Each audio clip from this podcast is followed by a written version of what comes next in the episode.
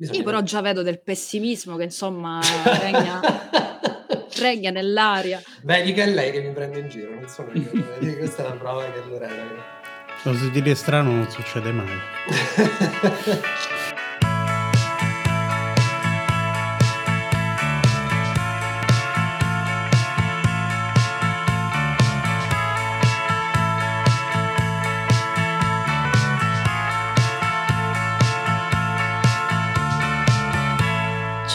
tutte e a tutti amici di Stenerd e benvenuti in una nuova puntata podcast di Gaming Wildlife. Ho la pelle d'oca perché sono passati secoli da quest'intro. Comunque, io sono Lorena eh, che ascolta Gaming Wildlife da, dall'inizio, dovrebbe ricordarsi appunto di questa voce, di quest'intro.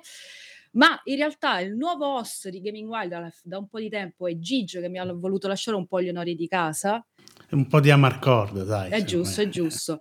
Quindi questa, in questa puntata c'è con me Gigio, Claudio Cugliandro. Ciao. E un ospite, Massimiliano Di Marco. Ciao a tutti. Dunque, siamo qui riuniti per uh, parlare del videogioco al di fuori del uh, mainstream. E abbiamo già affrontato diverse discussioni con altri ospiti, tra cui Fabrizia Malgeri, giornalista del Corriere eh, della Sera, con uh, Ilaria Celli e Damiano D'Agostino della newsletter Stila Live e quest'oggi invece siamo con Massimiliano Di Marco, che anche lui diciamo, ha avviato una uh, newsletter e newsletter poi tramutatesi in podcast. Ora, io al solito non voglio fare il mo- mega monologo iniziale, quindi lascio la parola a Massimiliano per presentare la sua newsletter e poi perché questa idea di eh, trasportarla, di tramutarla anche in, in podcast? Dove nasce questa esigenza? Allora, uh, la newsletter nasce, devo fare un po' di, la devo prendere larga io Vai. nel 2020, no perché così si capisce perché ho iniziato la newsletter, nel 2020 era l'anno in cui c'erano le elezioni negli Stati Uniti e io cercavo informazioni. Allo stesso tempo non era un argomento così pressante per me di cui sentivo l'esigenza di informarmi tutti i giorni e soprattutto non sapevo bene dove informarmene. Così un collega mi fa, guarda, ascolta Francesco Costa, lui è il riferimento, senti lui. E quindi Francesco Costa, che adesso, eh, che già allora era vice direttore del Post, aveva una newsletter da costa a costa.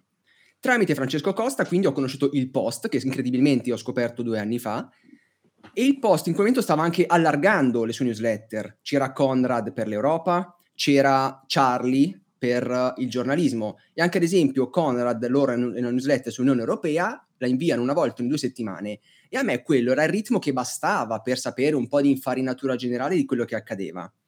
Arriviamo quindi a gennaio del 2021 più o meno, in cui io fondamentalmente mi faccio la domanda, ma se il post scrivesse di videogiochi, come lo farebbe?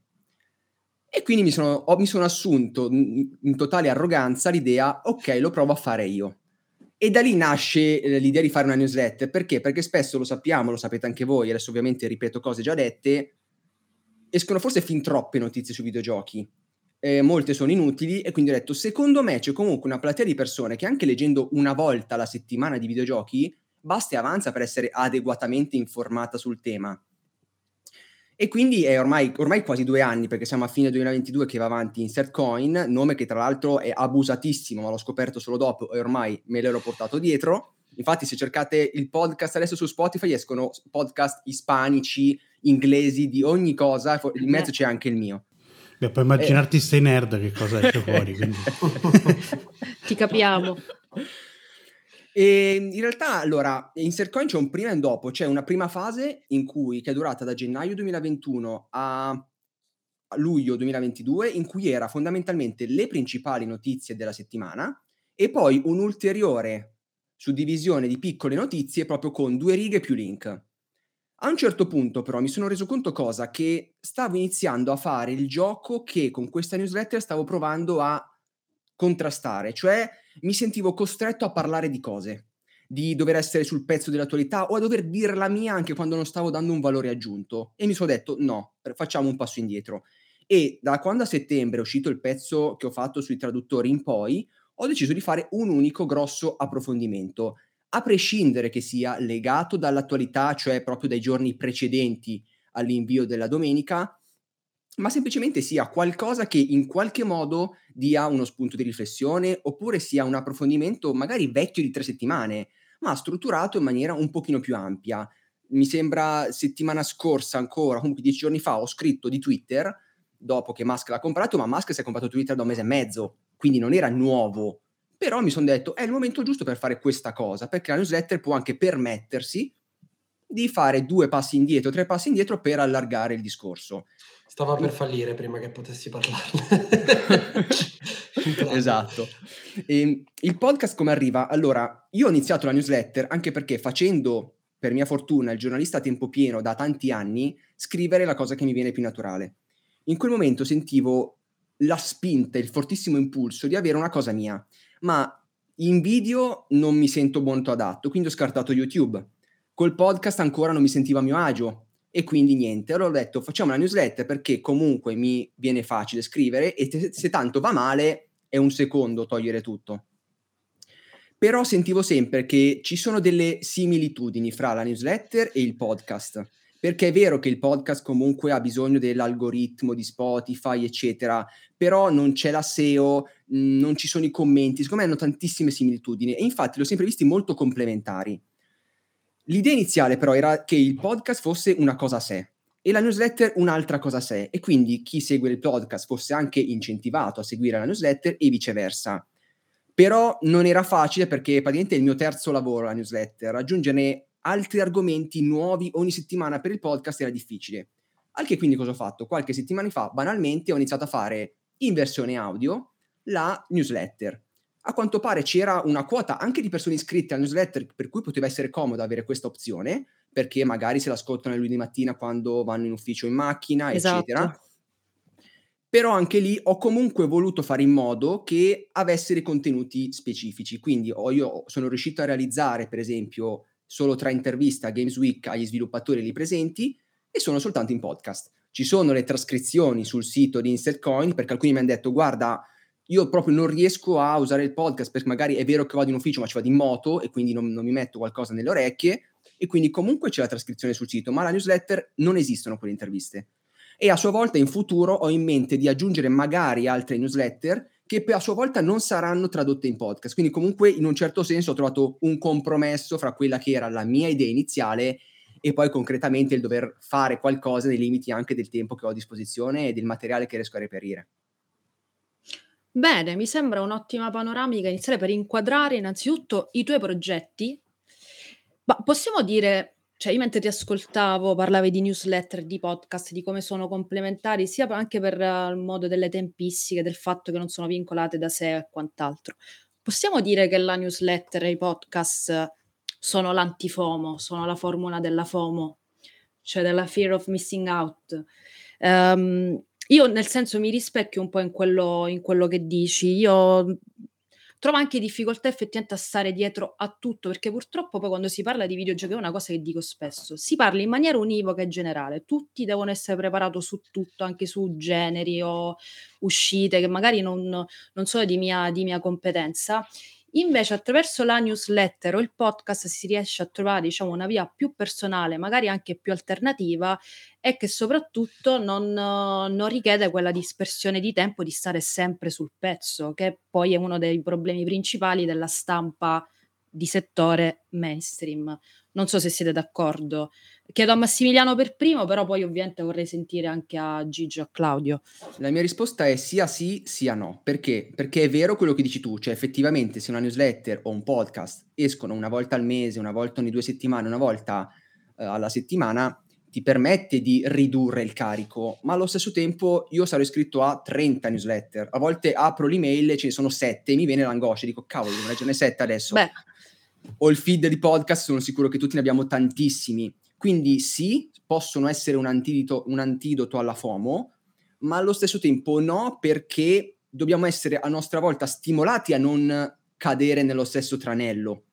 Perché ovviamente anche newsletter ne sono, ce ne sono tantissime, podcast, ce ne sono tantissimi, e quindi un attimo dire, vabbè, seguo anche questo, seguo anche questo, seguo anche questo, per dire, non voglio perdermi quello del cinema, quello dell'anime, quello che fa le interviste, quello che fa i podcast super originali, racconta le storie dei militari, e la newsletter, io, io sono iscritto, giuro, a una newsletter sugli androni. È questa persona che ogni tanto pubblica una foto di un androne con una piccola storia di quella roba lì. Ce n'è di qualunque tipo di giardinaggio, eccetera. Quindi il rischio comunque è che anche questi contenuti, che sì, nascono come antidoto, possono a loro volta diventare il veleno. Quindi bisogna comunque essere noi stessi capaci di destreggiarsi con gli strumenti che ci vengono dati alla fine proprio, il problema è proprio la via di mezzo, anche perché appunto da un lato magari abbiamo il sito X che ti bombarda di news piccole, ridicole, magari anche molto spesso, magari dettate più dal fatto di dover cavalcare il trend topic piuttosto che informare e poi appunto dall'altra magari la newsletter può sembrare una, un, quasi una semplificazione eccessiva. Bisognerebbe diciamo tornare a quello che magari poteva essere un buon vecchio giornalismo, se chiamiamolo in questo modo, dove comunque le notizie ci sono, ma vengono poi anche approfondite e magari anche adornate da un qualche commento anche un po' più personale, anche per dargli forse, non so, qualcosa, renderle anche meno asettiche magari, insomma, rispetto, che ne so, magari al comunicato stampa o altro, non lo so. Ehm, sicuramente c'è tanto bisogno di riportare le persone a... Um, insomma, a non fermarsi magari anche solo al personaggio, insomma, e cercare comunque di tornare a parlare anche di idee, un po' come faceva fatto Claudio anche col suo ultimo glitch sostanzialmente sul paradosso di Maratona, dove comunque eh, parlava anche lui del, di come anche le piattaforme magari più eh, nuove e magari considerate libere come Twitch alla fine sono comunque diventate poi un, un quacervo di contenuti un po' misti e difficili da decodificare, insomma, in qualche modo. E, ehm, però ecco, diciamo che forse la soluzione è proprio appunto fare passare da un estremo all'altro e poi magari col tempo si riuscirà a trovare una forma di equilibrio che riesca poi a mettere a pari tutto, insomma, col beneplacito del mercato possibilmente. Eh, infatti, chi lo sa. Eh, il punto, esatto, il punto è quello, cioè non bisogna confondere il fatto che ogni mezzo espressivo ha la sua logica intrinseca, che è difficilmente scindibile da quello che fa, dal fatto che poi però purtroppo ci sono forze esterne che spingono verso l'utilizzo in una determinata direzione. Eh, lo stesso podcast, che è qualcosa che permette una complessità specifica di un certo tipo, cioè quella che emerge da un, da un da un dibattito, no? Cioè noi siamo qui, stiamo discutendo di qualcosa, ci sono in realtà oramai tantissime forme di podcast, ci può essere quella per esempio della lettura uno a uno della newsletter, quindi un podcast che ha una struttura molto più informata, cioè molto più ragionata, cioè un podcast che tu stai ascoltando e che ha uno specifico obiettivo, messaggio, veicolare quella roba lì, mentre noi a volte ci sediamo qua e non sappiamo esattamente cosa ne verrà fuori, abbiamo un tema, eh, però poi magari scopriamo che a Lorena non piace X, a Claudio piace Y, eccetera. E quindi eh, dipende anche dal modo in cui poi viene utilizzato il mezzo espressivo. Il punto è che eh, oggi mi sembrano strumenti abbastanza resistenti, diciamo così, perché sono abbastanza in opposizione alle logiche eh, più importanti, come diceva Massimiliano, anche sul fatto che tu non devi eh, avere la, la, la, logica della SEO e quel tipo di roba là ti permette di avere un po' di libertà in più nel, nel creare il, il, tuo contenuto senza sentire la colpa eh, che non hai usato la keyword, non hai usato la roba specifica. E poi è chiaro che ne, parla, ne parlavo l'altro giorno, anch'io mi sono sempre piaciuti i podcast, ma ho sempre avuto un'enorme difficoltà a trovare dei podcast specifici, per esempio per il gioco indie o per determinati temi. Negli ultimi anni c'è, c'è, stata un'esplosione, adesso devo, devo, trovare il tempo per fare la selezione della quantità di, di, di, di, podcast dedicati che ci sono, mentre un tempo era molto difficile per me, infatti mi ricordo che avevo proprio i giorni, era bello per me perché sapevo che quando arrivava il venerdì finalmente avevo il podcast ad ascoltare almeno per due o tre giorni mentre ero in macchina e poi il resto della settimana ero, era vuoto e dovevo tornare alla radio. Adesso invece questa cosa non... Forse dovrei ascoltarli sotto la doccia probabilmente per riuscire ad avere il tempo per ascoltare tutto. Cosa che io faccio. Io eh, ascolto eh, podcast quando lavo, lavo i piatti, insomma pulisco casa e faccio la doccia. Però per esatto. dire sì. Eh, eh esattamente, è, è quello il punto. Quindi Vediamo dove si riuscirà ad arrivare usando questa forma senza che venga anche questa magari appropriata e poi come sempre è lo stesso discorso che vale per i generi, no? Cyberpunk che nasce come strumento per esistere, poi purtroppo nel tempo perde la sua efficacia e diventa quasi eh, uno strumento che viene usato anzi per riprodurre quei sistemi. Lo stesso vale per i mezzi che usiamo. Quindi per ora, secondo me, hanno questa natura abbastanza resistente. Bisogna Io però già vedo del pessimismo che insomma regna, regna nell'aria. Vedi che è lei che mi prende in giro, non sono io. Vedi, questa è la prova che è Lorena. Che... Cosa dire strano non succede mai. no, però uh, seriamente, allora mi trovo d'accordo, diciamo, con questo uh, scetticismo, diciamo. Io però, nel senso, questa uh, proliferazione di podcast, anche newsletter in Italia la, la, vedo sicuramente come una cosa positiva. Vi scuso per l'ambulanza che sta per arrivare a distanza, quindi non mi posso silenziare. Ma l'importante eh. è che non sia per te, poi lasciamola passare. No, no, no. Eccola, eccola si avvicina. Vabbè, ripeto, un, un, po' di un tuffo dell'appia nuova che mancava da un po' nel podcast di Gaming Wildlife. Un eh, vecchio tuffo nell'appia nuova. Salutiamo l'ambulanza.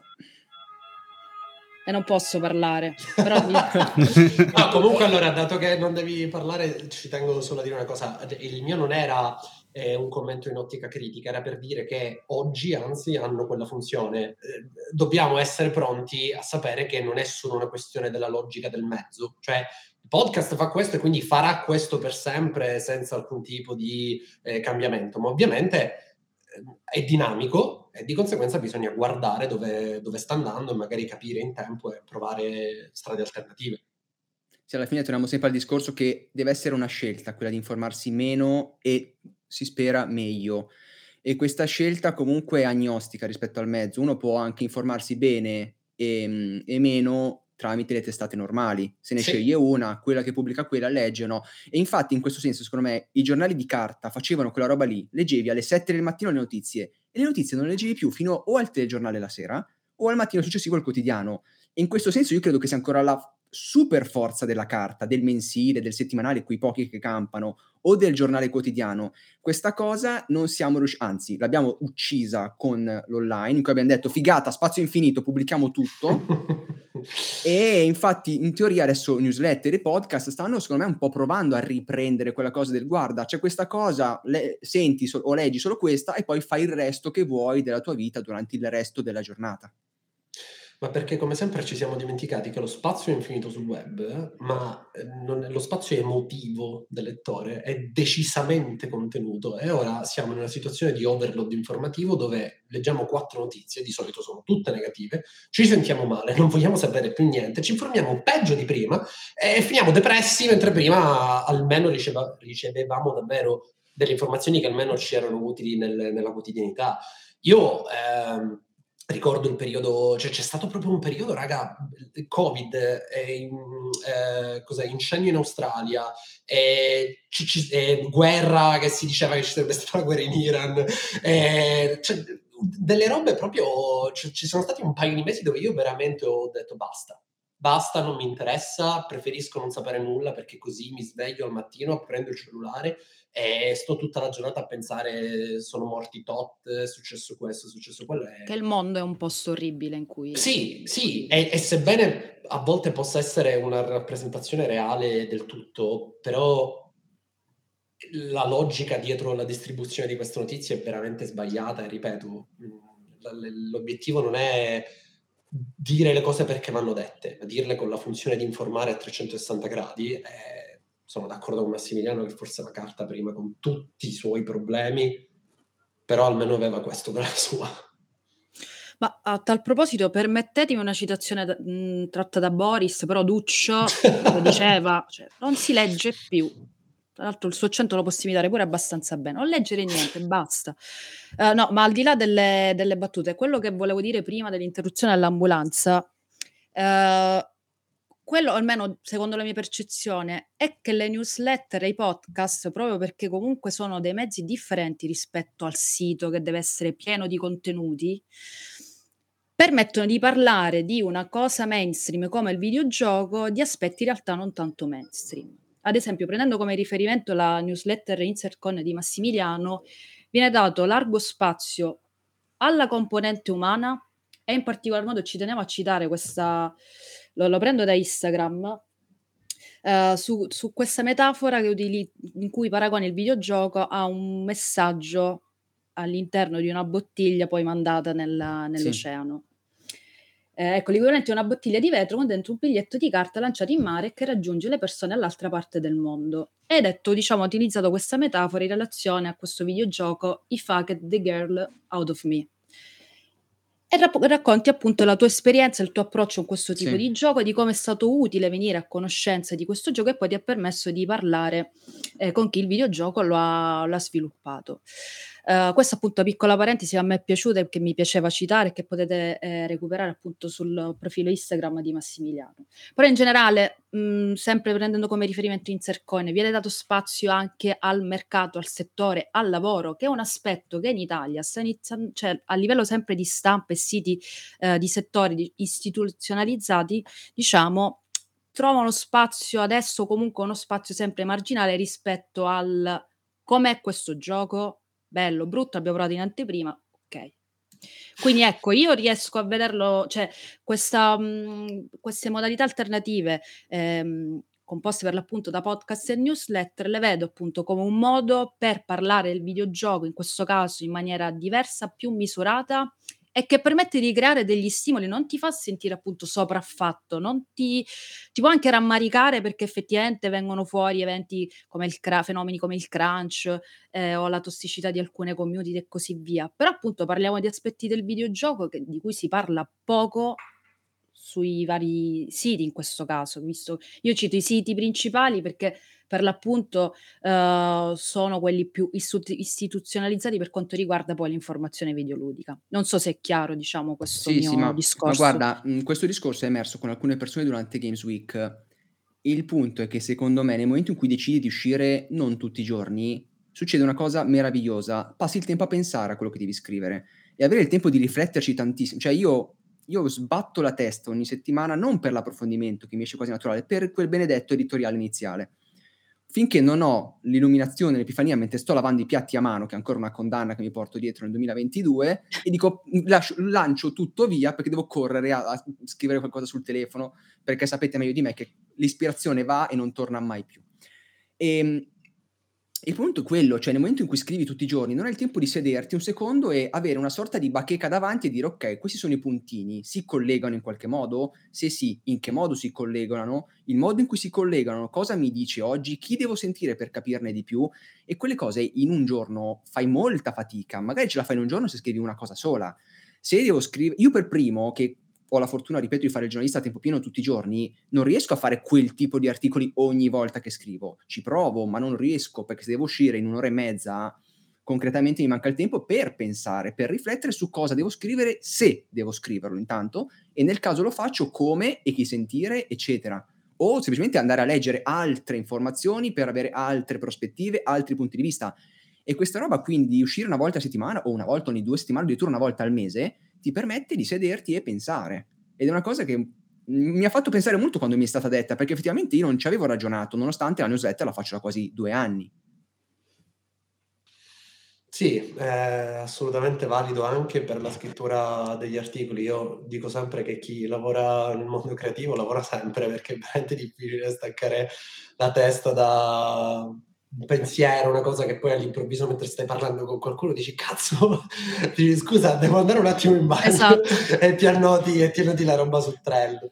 Ehm, eh, però se non ti dai tempo di, di, ragionarci, di riflettere, che poi è il discorso anche delle recensioni, no? Cioè perché di solito poi l'approfondimento che arriva un mese, un anno, due anni dopo eh, è una roba incredibilmente più ricca e stratificata sì, perché la recensione classica è più consiglio per gli acquisti e quindi non gliene frega niente l'approfondimento, vero. Ma anche volendo, è difficile entrare davvero a fondo se non hai dato il tempo non solo di riflettere, ma il tempo ti permette anche di parlare, di dialogare, di, un, di, di, di scambiare un'opinione, di scrivere in chat, Gigio, ma tu quella roba l'hai giocata? Sì, io ci ho letto questo, no, io l'ho vista più così. Poi arriva Lorena e dice, no, siete cretini, in realtà è questo. Cioè, le, le cose sono, sono, sono e, e, e, tu dici, ah, sai, forse Lorena, nonostante la maleducazione, ha ragione. E quindi ti dici, eh, potrebbe essere così, e cambi opinione o ne formuli una che si somma a quello che ha detto Lorena. Questa roba, se non hai il tempo di ragionarci su, è difficile fare. E secondo me questo si nota soprattutto con quello che però è testo scritto, cioè quando poi hai l'opportunità dopo tutto questo di metterti di fronte al computer e, e di dare una forma testuale a, a quello che, che, in quel momento stai pensando, anzi a quello che hai pensato in settimana. Esatto. Gigio si è mutato. È facile, eh. Eh, no, perché sto pensando perché comunque tutto quello che dite è, molto, è facilmente replicabile in tanti altri contesti, ma nel videogioco forse è difficile proprio perché anche e soprattutto con le logiche moderne è complicato riuscire a far sedimentare determinate esperienze quando, a parte il discorso embarghi che comunque ti impongono poi di dover uscire e quindi dover anche magari fare veramente delle full immersion al limite della legalità per poter uscire poi con un contenuto che eh, ovviamente poi deve essere magari scritto in fretta e furia, ok, ma anche il fatto che d'altronde siamo di fronte a opere che sono comunque anche grandi, lunghe, cioè io penso a un Death Stranding che probabilmente è il gioco che mi ha colpito di più diciamo negli ultimi tempi. Eh, l'ho goduto molto di più già di una seconda partita dove conoscendo già tutto quello che succedeva più o meno ho avuto modo di concentrarmi su altri dettagli. Questa è una cosa che può riuscirti magari molto meglio per esempio al cinema quando comunque sai che al massimo sono due ore ti rivedi il film un paio di volte, se ci riesci va bene, o nella musica dove comunque capita spessissimo di avere dei dischi che al primo ascolto non ti dicono niente, ma già al secondo cominci un attimo magari a farlo carburare, poi magari fa schifo uguale, che ne sai, però insomma...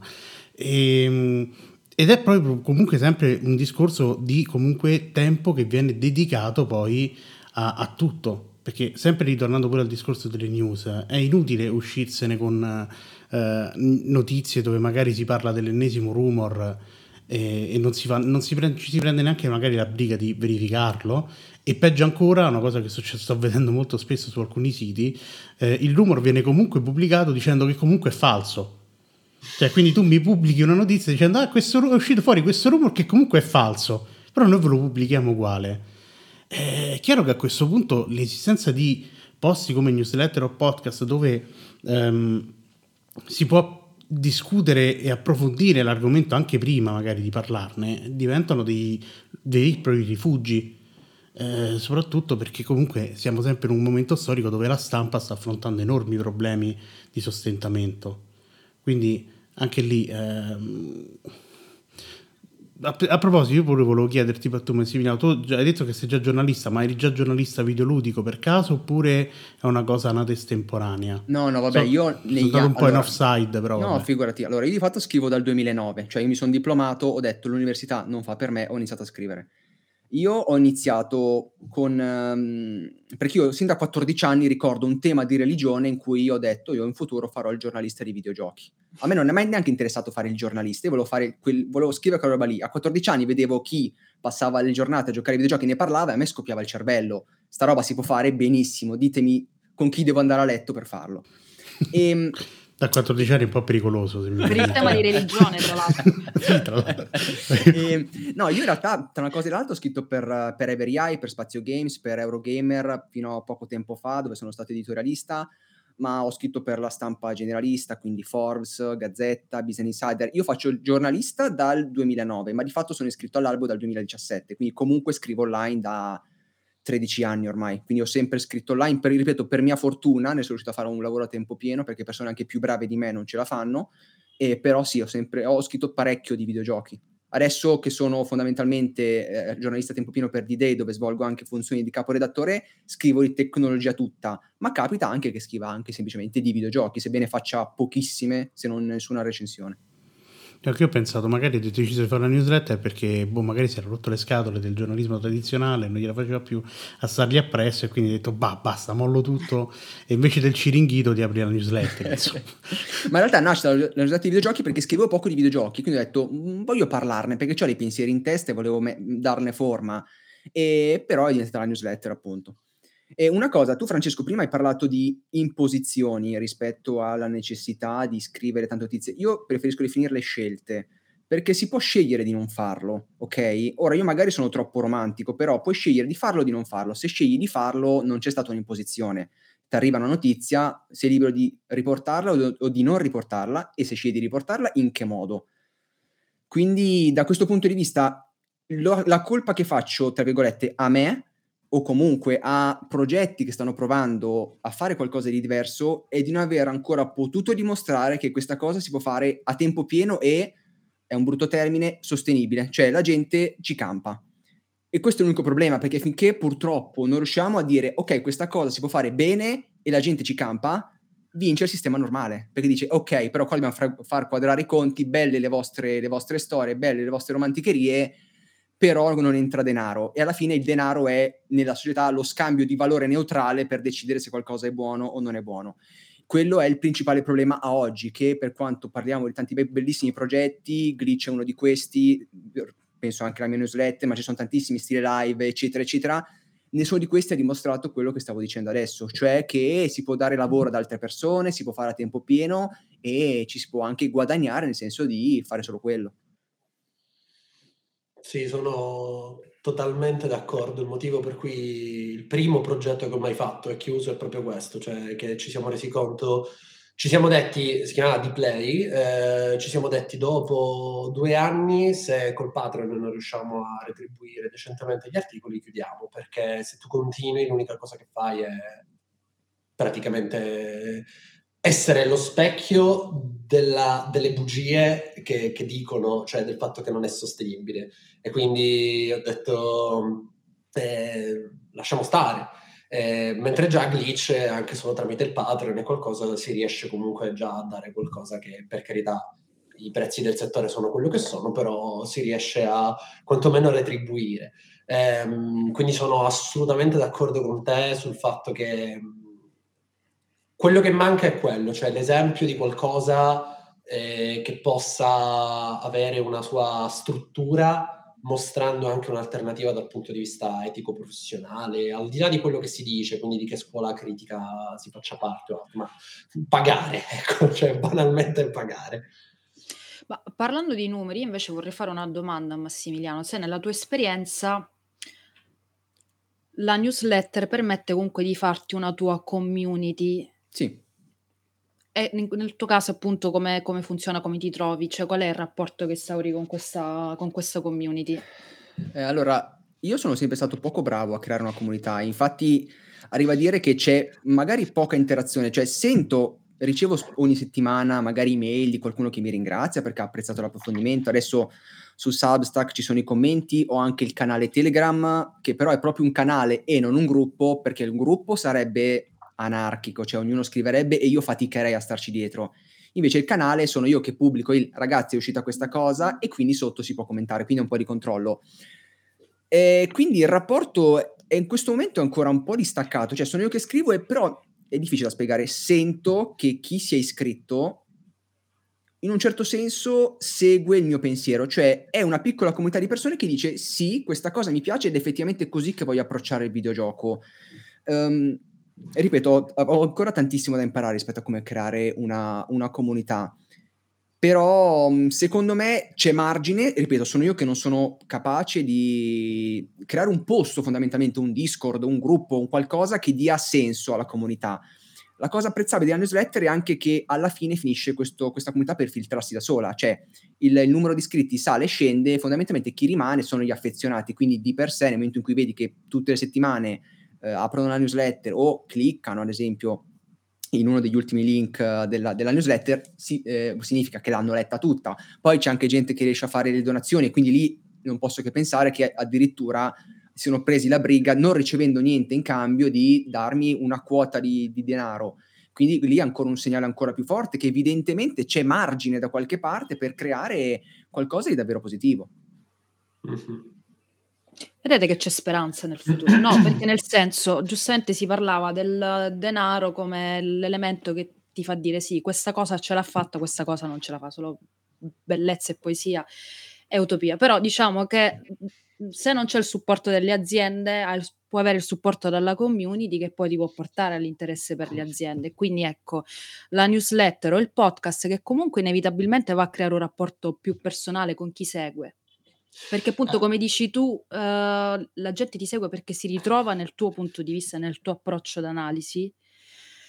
E da qui quindi la nascita di una community che può sfondare. Io ho un sacco di ottimismo in realtà su mhmm, sul futuro dell'informazione videoludica, sono molto sincera.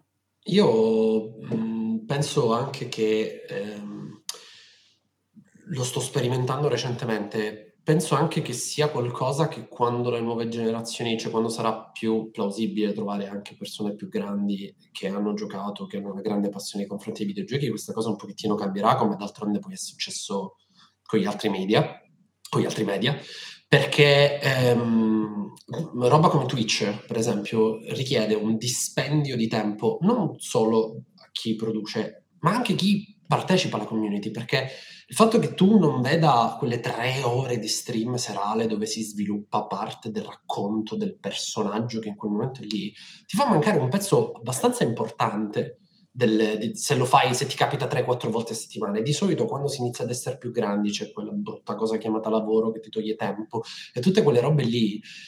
Non si riesce a partecipare a una community in questo modo, mentre un approccio che di conseguenza va a premiare il fatto che tu ti prendi 10 minuti, ma in quei 10 minuti ottieni qualcosa di incredibilmente più um, non voglio dire profondo, ma diciamo verticale, no? Eh, per esempio la, newslet- la, newsletter, cioè che ti permette in poco, ma bene, di avere tanto, secondo me ti dà di più. Infatti sarei curioso di vedere anche il, um, l'età, le, le, la demografica, insomma, sia di Twitch che in media delle newsletter in Italia per vedere se c'è una coerenza con quello che sto dicendo, però sono convinto che ci sia. E perché secondo me c'è una possibilità anche da questo punto di vista, nel senso rendersi conto che ehm, prima o poi, insomma, questi ragazzi dovranno eh, avere, insomma, non passarne 20 di ore su Twitch o su YouTube o quel che è, ma anche su altro. Eh, per esempio, riuscire a ottimizzare nel viaggio in macchina, come abbiamo già, già detto, o in tante altre situazioni. Eh, ma ripeto, storicamente queste sono cose che sono successe penso ai tascabili, penso ai fumetti, il fatto che Diabolic venisse iper letto nella metropolitana perché entravi in metropolitana, finivi di leggere e lo potevi già, già, già buttare perché, perché, durava 20 minuti, 25 minuti. E, insomma, ci sono questa serie di passaggi che secondo me in futuro potrebbero dare dei, delle, delle cose in più ad altri mezzi piuttosto che quelli che oggi sono abbastanza dominanti. Anche perché io credo che a livello di giornalismo, ma non solo, di informazione videoludica, non ci sono alternative. Cioè, io vedo sto gigantesco, sto gigantesco tsunami che sta arrivando verso l'informazione videoludica e non mi sembra pronta all'evoluzione, perché in questo momento cosa abbiamo fatto? Dopo che sono arrivati gli youtuber e gli streamer, l'informazione videoludica ha iniziato a parlare come gli youtuber e gli streamer. Il problema è che ci sono già loro e lo fanno molto meglio. Quindi nel momento in cui provi a simulare loro, non ti riesce bene e anziché alzare il tiro e quindi dire ok, benissimo, se tra virgolette la è un'espressione magari che uso malamente, cultura bassa la fanno loro, poi non è vero, ci sono youtuber e streamer che fanno cultura elevatissima, ma perdonatemi la generalizzazione, l'informazione videoludica, quella istituzionalizzata, allora dovrebbe alzare il tiro, dire ok, noi magari facciamo meno, però allarghiamo il discorso, sentiamo le persone, eccetera. Questa cosa invece non si sta facendo, però secondo me a tendere o si fa sta cosa, o eh, non, non, vedo alternative. Cioè, secondo me arriveranno altri progetti che eliminano del tutto la necessità dei siti, perché per le recensioni le aziende possono fare riferimento agli influencer. Togli le recensioni ai siti e quindi nel momento in cui il rapporto è così subordinato nei confronti delle aziende e le aziende si portano da un'altra parte, che si fa?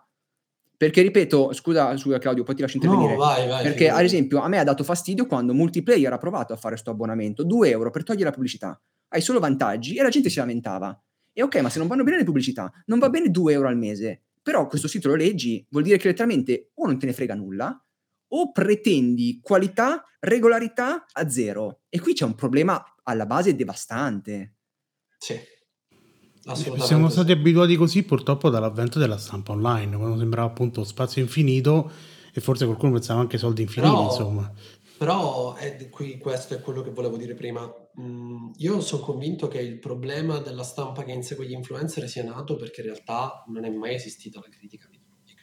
Cioè, mm. quello che veniva scritto nelle riviste sono le stesse cose che, che hanno detto gli influencer quando sono comparsi, perché non c'è mai stata critica. C'è sempre stato, questa è la mia opinione, il gioco mi piace, il gioco è brutto e non sto dicendo che è sbagliato, sto dicendo che quando arriva un mezzo che è quello video, che è più adatto alla nostra era, alla nostra era culturale, che è quella del visual turn, quindi dalla parola siamo passati all'immagine, è chiaro che io mi rompo i coglioni a leggere l'articolo, mi vedo il video mentre sto giocando. Eh, io la, la, cosa che sento di più, una delle cose che mi ha spinto a scrivere il video di Glitch, è stata tutta questa gente che quando gli dico ma perché Twitch questa roba non ti permette di... Vabbè, ma mi fanno compagnia mentre sto giocando.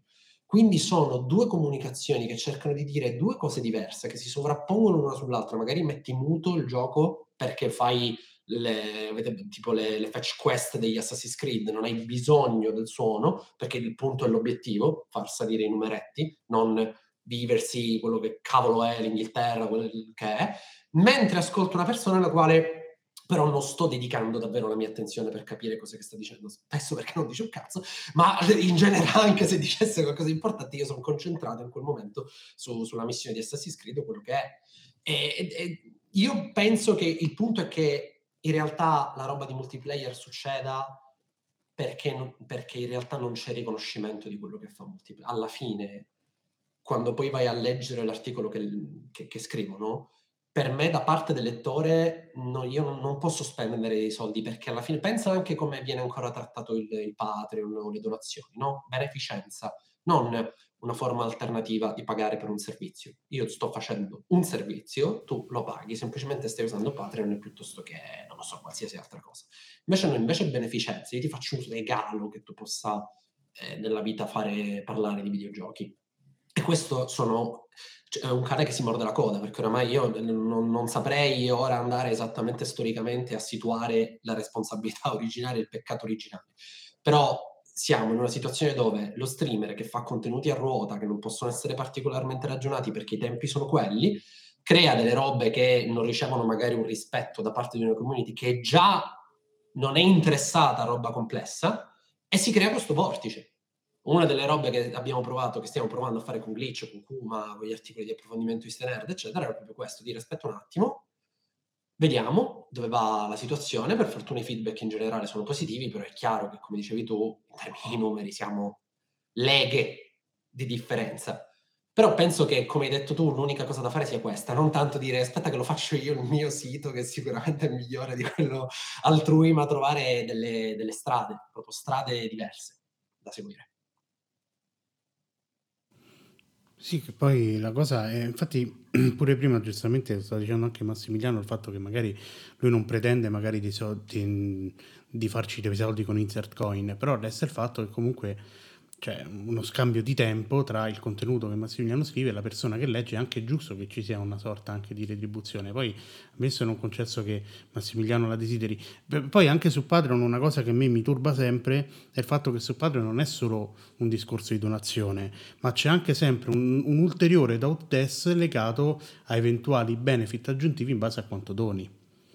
Che pure lì sembra sempre una, veramente una rincorsa al soldo che quindi poi magari rende questa percezione magari realistica, credibile, insomma, quella del, del vederci, capito, In realtà, una sorta di beneficenza.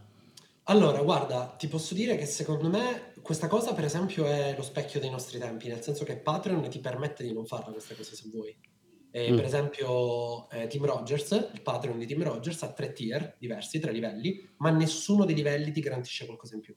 A partire dal primo tu hai l'accesso al, al Discord, e poi in ognuno dei livelli successivi c'è scritto se stai donando questo è perché tu pensi di potertelo permettere in relazione a quello che io sto cercando di fare.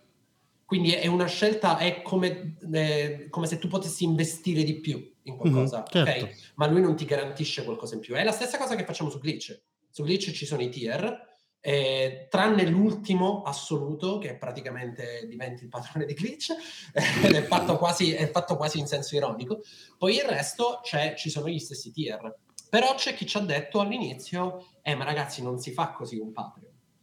Quindi è, tal- è talmente introiettata la logica del, dell'imprenditorialità dell'offerta che, che, anche di fronte al Patreon, eh, che teoricamente è lì per chiedere supporto, no? crowdfunding, però anche nel crowdfunding devo avere tutte queste strategie per rendere te utente superiore a Lorena, che è superiore a Gigio, che al mercato mio padre comprò.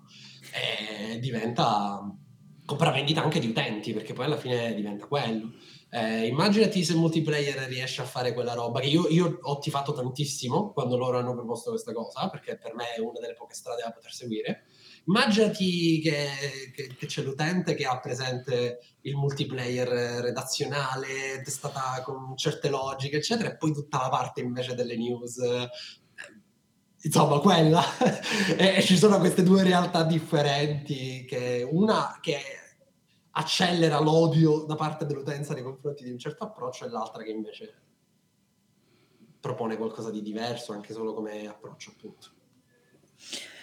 Massimiliano lo citava all'inizio proprio del, del podcast, il post cioè, il fatto che pure il post poi alla fine ti può abbonare in, appunto in abbonamento, non mi ricordo quanto al mese, per sentire i podcast e per leggere determinati articoli. Però lì c'è stato un lavoro, a mio parere, di educazione e di creazione di una community, proprio della community del posto, che poi va a sostenere nel momento in cui ti dice il sito, guarda, noi non possiamo lavorare a gratis, non ti possiamo fare gli approfondimenti sulla guerra eh, in Ucraina così su due piedi, quindi insomma se vuoi una cosa più sistemata devi abbonarti e alla fine tramite un'educazione perché si parla tanto, ah, non spetta a noi educare le community. E eh, cioè, dipende anche da quello che proponi. E quindi ecco, parlando di un sito di videogiochi, si parlava di multiplayer, ma in generale la retorica comunque del sito videoludico uh, diverge ben poco, diciamo, tra, tra i diversi attori. Poi se vuoi mettere l'abbonamento, la community ti dice no, io non ti pago 2 euro per un approfondimento videoludico, cioè chi se ne frega degli, della mitologia norrena in God of War, per esempio, che adesso per l'approfondimento più, più diffuso.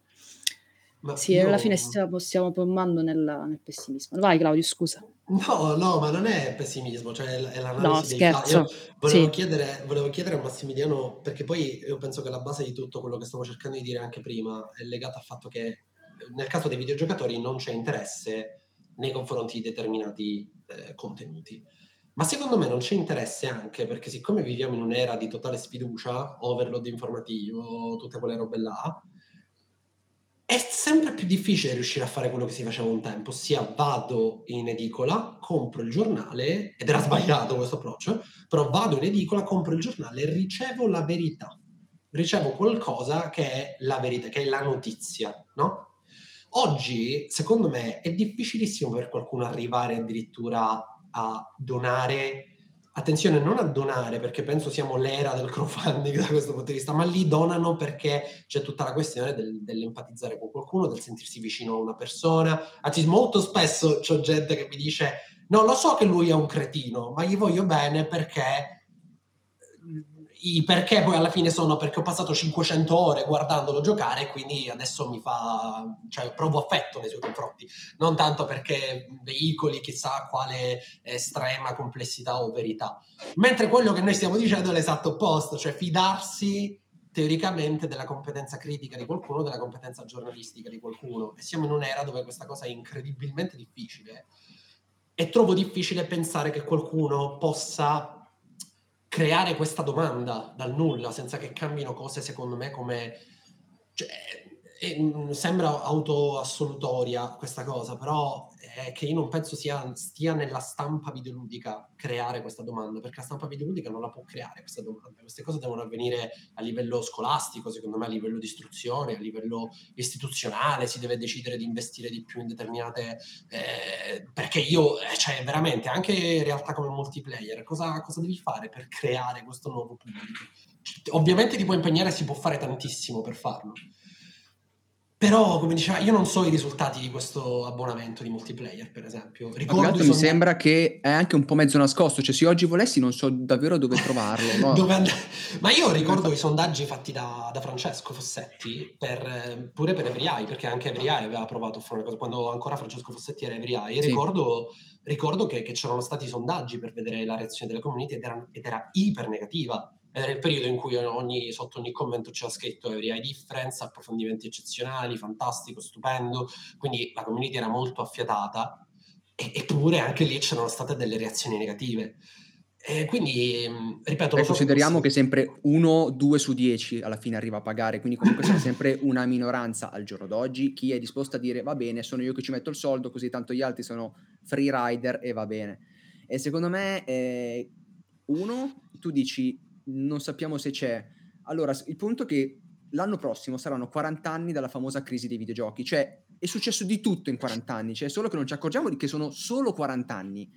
E quindi, per esempio, spesso sottovalutiamo tutte le persone che hanno più di 40 anni.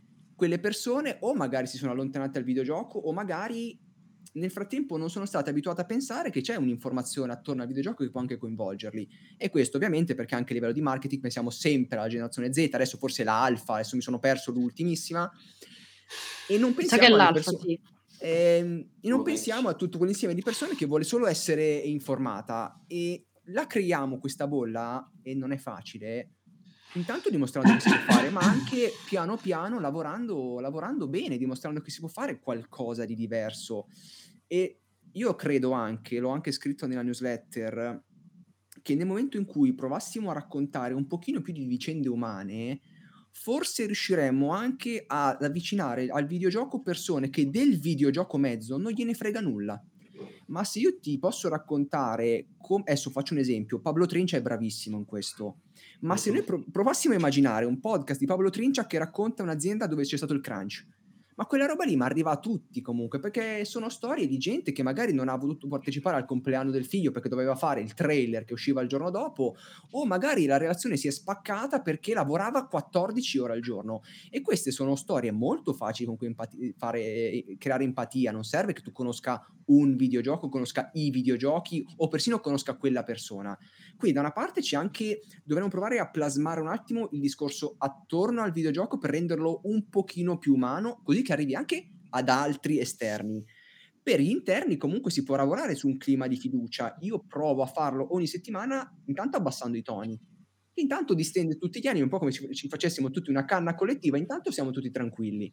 E poi vediamo di ragionare e magari nel momento in cui allarghi anche il discorso, tra trattando seriamente qualcosa, potenzialmente puoi anche reincuriosire persone che pensavano, ah, ma tu può parlare anche così? Eh, vedi un po' te, certo che si può fare, solo che continuiamo a sottovalutarlo però. O magari siamo troppo, oggettivamente poi anche le testate hanno anche tanto da fare, magari siamo troppo impegnati a fare le cose che possono essere le recensioni, le interviste, i provati, gli speciali, seguire i Game Awards e uscire con le anteprime dei Game Awards tre ore dopo, per iniziare appunto, come dicevamo prima, a sederci a un tavolo e dire, boh, di cosa possiamo parlare? Possiamo sentire qualcuno? Non lo so, cioè, ad esempio, io, io ho visto pochissime interviste dei, degli italiani che c'erano a Games Week, parlo degli sviluppatori. E cavolo, ma siamo in Italia, ma di che cavolo dobbiamo parlare se non dei sviluppatori che stanno, si fanno i videogiochi in Italia con tutto il rischio che vuol dire essere peraltro un'impresa in Italia. E invece eravamo tutti occupati a parlare di, dei Game Awards, a parlare di Elden Ring, di God of War, eccetera, eccetera. Ci sono tante cose che stiamo sottovalutando e che secondo me hanno tantissimo potenziale. Io avrei voluto applaudire dieci minuti fa quando Massimiliano ha iniziato. No, perché nel senso io mi trovo stra d'accordo con quello che ha detto e da lì diciamo il mio discorso di educare, che è una parola che fa sempre paura quando viene detta, però non vuol dire che il sito o chi che sia inizia a parlare in una determinata maniera, ma quantomeno ad offrire un'alternativa. E io questa alternativa la, la vedo appunto in queste nuove, nuove, formule come la newsletter e il, il podcast. E soprattutto di uscire dalla bolla cioè, effettivamente, se vogliamo parlare del videogioco in maniera più approfondita e matura, la, la, io la via la vedo in realtà al di fuori, nell'espansione. Tu prima, Claudio, giustamente citavi le scuole e le istituzioni. E ora finalmente qualcosa in Italia si, si, inizia a muovere, perché comunque è un settore che appena spiega e fa tanti soldi, la gente poi dice, ah, allora forse è interessante. Però ecco, io nella mia personalissima esperienza sto vedendo quanto sta facendo parlare di videogiochi dentro le università e nelle scuole a persone che soprattutto non hanno mai giocato.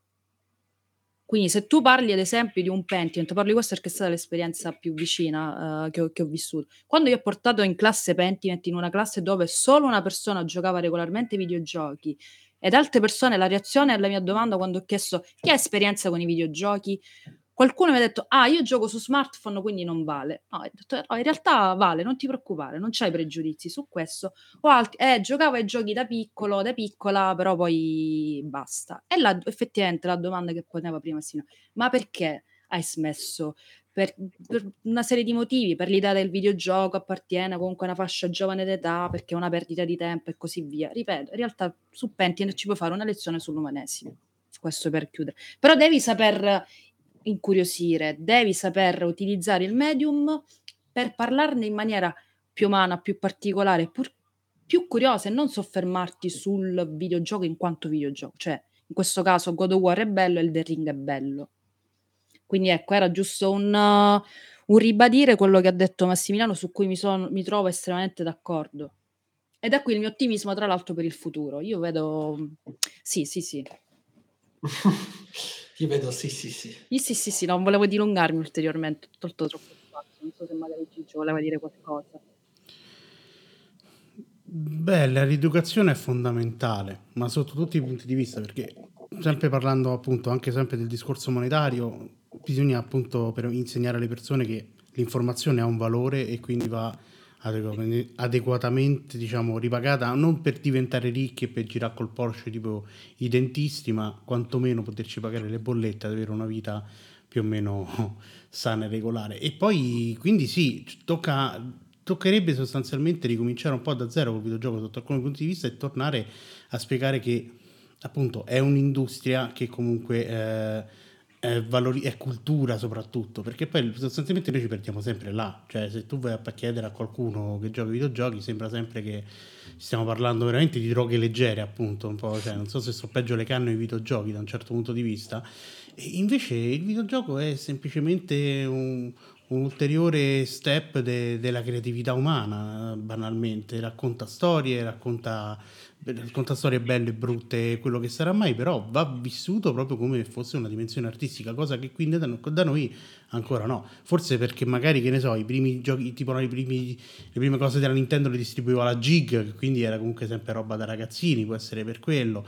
O forse anche perché si continua appunto, come aveva detto già Claudio poco, un po' di tempo prima, si continua ad avere una, mm, un modo di fare critica che è rimasto fermo a 20 anni fa, anche 30 anni fa, e quindi se continuiamo a giudicare un gioco in base a parametri ormai eh, avvizziti come eh, quanto è lungo, eh, com'è la giocabilità, eh, il sonoro, e cominciamo a parlare effettivamente dell'esperienza che un titolo vuole proporre al giocatore e poi, come ha anche detto Massimiliano, parlare della dimensione umana, come sta facendo per esempio Andrea Laporta con storie di videogame, che può sembrare magari un po' dentro la bolla come podcast, ma in realtà si dilunga molto anche a parlare delle vicende personali degli sviluppatori e a parlare di come comunque viene vissuta la pressione che avvertono gli studi di sviluppo quando ci sono i lanci, quando c'è da, da sistemare le cose e, e quindi spiega molto bene anche questi parametri.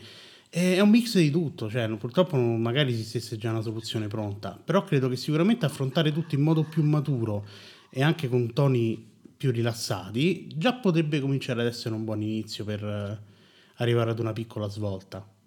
Però anche qui, cioè, tutto giusto, anche lì secondo me, oltre che la stampa, che per carità ha i suoi problemi, per esempio, secondo me anche la roba del, del personalizzare, umanizzare, poi a volte pochettino impoverisce il discorso perché la reazione, come scriveva qualche, qualche, settimana fa Matteo Lupetti, la reazione al non vogliamo longevità, gameplay, trama, è stata ho pianto.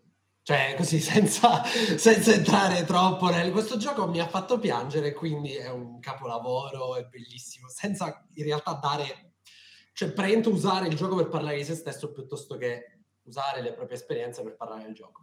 Comunque, il punto è che poi, raga, la stampa e la critica si può impegnare quanto vuole, però anche solo gli Oscar, che rimangono una roba iper mainstream, eccetera, la varietà di generi, eh, di, di, robe che ti trovi davanti per cui poter parlare del, del, film.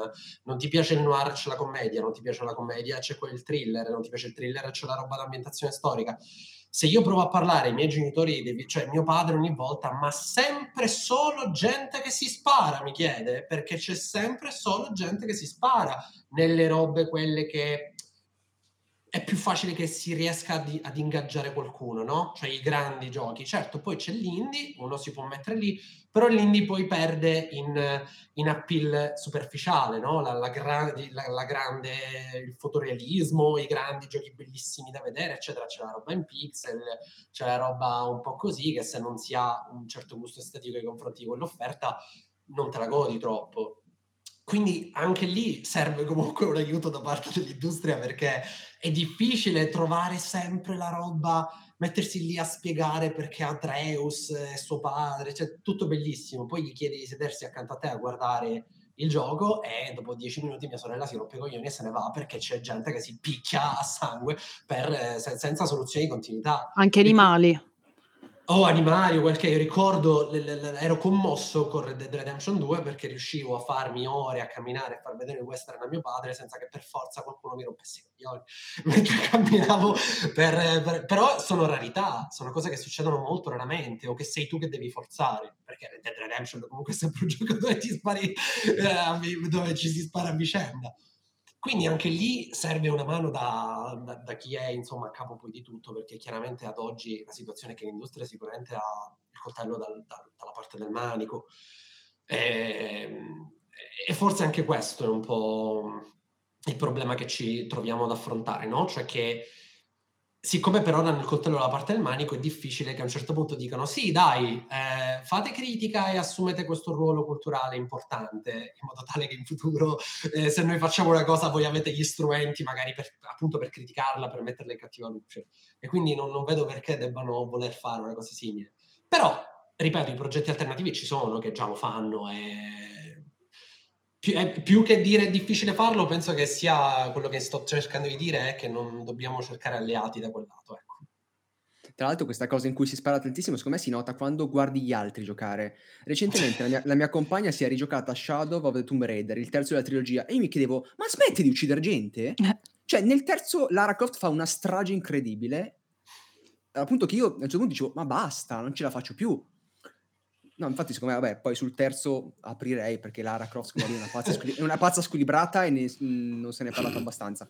E, però, secondo me, se ne- ci se ne accorge anche quando si prende, si fa un passo indietro e dici: Ma no, ma sono tre ore che stai sparando alla gente, ma, ma, ma, ma come fa tra l'altro una sola persona? Poi, vabbè, questo è un altro discorso di realismo. Però, sì, anche sicuramente c'è, questo, c'è questa prospettiva, anche perché magari eh, riusciamo, da una parte, sì, sicuramente. Allora, secondo me i prodotti ci sono anche magari non diamo loro il giusto risalto quando si tratta, perché io tendo sempre a dire noi, io che scrivo, noi come informazione per capire cosa possiamo fare. Poi è chiaro che Claudio ha giustamente detto che è incredibilmente sfaccettata la cosa. Magari non diamo abbastanza risalto ai giochi che o non hanno forme di violenza o ne hanno una forma un pochino più lieve, cioè un Ratchet Clank di turno, va in giro a menare la gente, però comunque è un altro discorso. Nonostante poi qua parliamo di Death Stranding come una delle esperienze migliori degli ultimi oh, dieci anni, non lo so. Eh, I giochi, se io devo pensare ai giochi che mi sono rimasti, penso a Last Day of June, che è un gioco dove non esiste violenza, per esempio, eccetera. Quindi, boh, magari da quel punto di vista sicuramente l'industria deve fare il suo, però un po' di giochi ci sono, magari anche lì magari si fatica a scavare perché? Perché i giochi che producono più click, commenti, eccetera, sono quelli mainstream e quelli mainstream sono quelli in cui si spara come disperati. Io però vi posso dire, giusto una nota di colore, che tra i titoli più citati in questo periodo, giocati dalla mia bolla di amici reali, soprattutto in vista del Natale, è It Takes Two, dove appunto la violen- non, non si spara nel vero senso del termine, nel senso gli episodi di violenza sono edulcorati in quel, in quel mondo do- dove il messaggio è sicuramente un altro, non quello di sconfiggi i tuoi avversari, c'è tutto un altro tipo di storia, ecco. Teoricamente dai fuoco a un, a un vespaio. Sì, non fare spoiler. il messaggio era, era, un altro, ecco.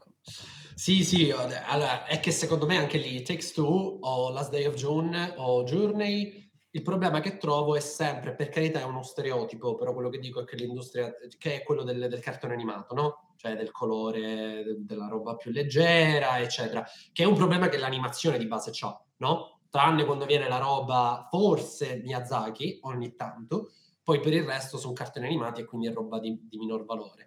Ci vorrebbe una roba con il fotorealismo di un The Last of Us, ma pensata in un modo, teoricamente la roba alla Detroit Become Human, ma Lorena non dire nulla. Eh, quindi, cioè, ser- servirebbe della roba di quel tipo lì per far capire certe... Fatto sta che nonostante il cartunesco, cioè c'è shading più che altro, eh, gli unici giochi che sono riuscito a far apprezzare sono state le robe della Telltale perché uniscono un approccio, cioè diciamo un tipo di narrazione più matura, eh, magari anche hollywoodiana purtroppo, con eh, un gameplay che non ti porta a voler morire dopo 10 minuti che lo stai guardando.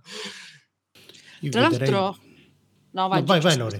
Vabbè, stavo dicendo che tra i titoli candidati alle Game Awards come gioco dell'anno c'è Stray dove non si spara comunque. Perché sì. siamo un gatto però, perché sì. se eravamo degli umani siamo persone mm. orribili e quindi avremmo Infatti volevo giusto citare pure i Game Awards per, per, chi, per, andare verso la chiusura, perché poi perché Claudio diceva agli Oscar, se vai a pensare a come avviene la cerimonia dell'Oscar e vai a vedere quello che è successo ai Game Awards, che sono sostanzialmente state tre ore, di cui due ore e mezza di trailer promozionali e una mezz'ora di spettacolo, di cui dieci minuti soltanto per Christopher Judge, che ha deciso di fare un discorso che era pure sacrosanto mentre magari altri sono soltanto visti il faccione di Egoff gli diceva and the winner is e poi via andiamo al prossimo trailer. Anche lì capiamo come la dimensione, la dimensione comunque dell'industria insomma dove comunque punta l'industria e quindi dove oggettivamente parlando noi non dovremmo puntare sostanzialmente se vogliamo cercare di informare le persone ecco. Quindi magari meno trailer e più discorsi di judge per capirci insomma per chiuderla così. E, um, abbiamo superato l'ora quindi diciamo che noi tendenzialmente adesso cominciamo a chiudere. La 6 dice di non fare più di un'ora.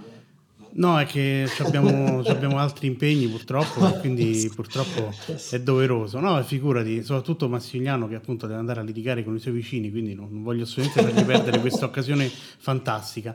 E io vi ricordo, noi siamo quelli di Stay Nerd, voi state ascoltando Gaming Wildlife, ma abbiamo 38.000 podcast in giro per Spotify, tra cui Reading Wildlife per la, la letteratura, Japan Wildlife per la cultura giapponese e il, il, recentissimo Cine Wildlife, che tra l'altro mi sa che parla anche di film di Natale, questa puntata appena uscita, spero che citi almeno anche roba tipo Selvaggi, Vacanze di Natale 83, insomma questi film effettivamente culturalmente eh, c'è Tiziano, elevati. quindi è probabile di sì.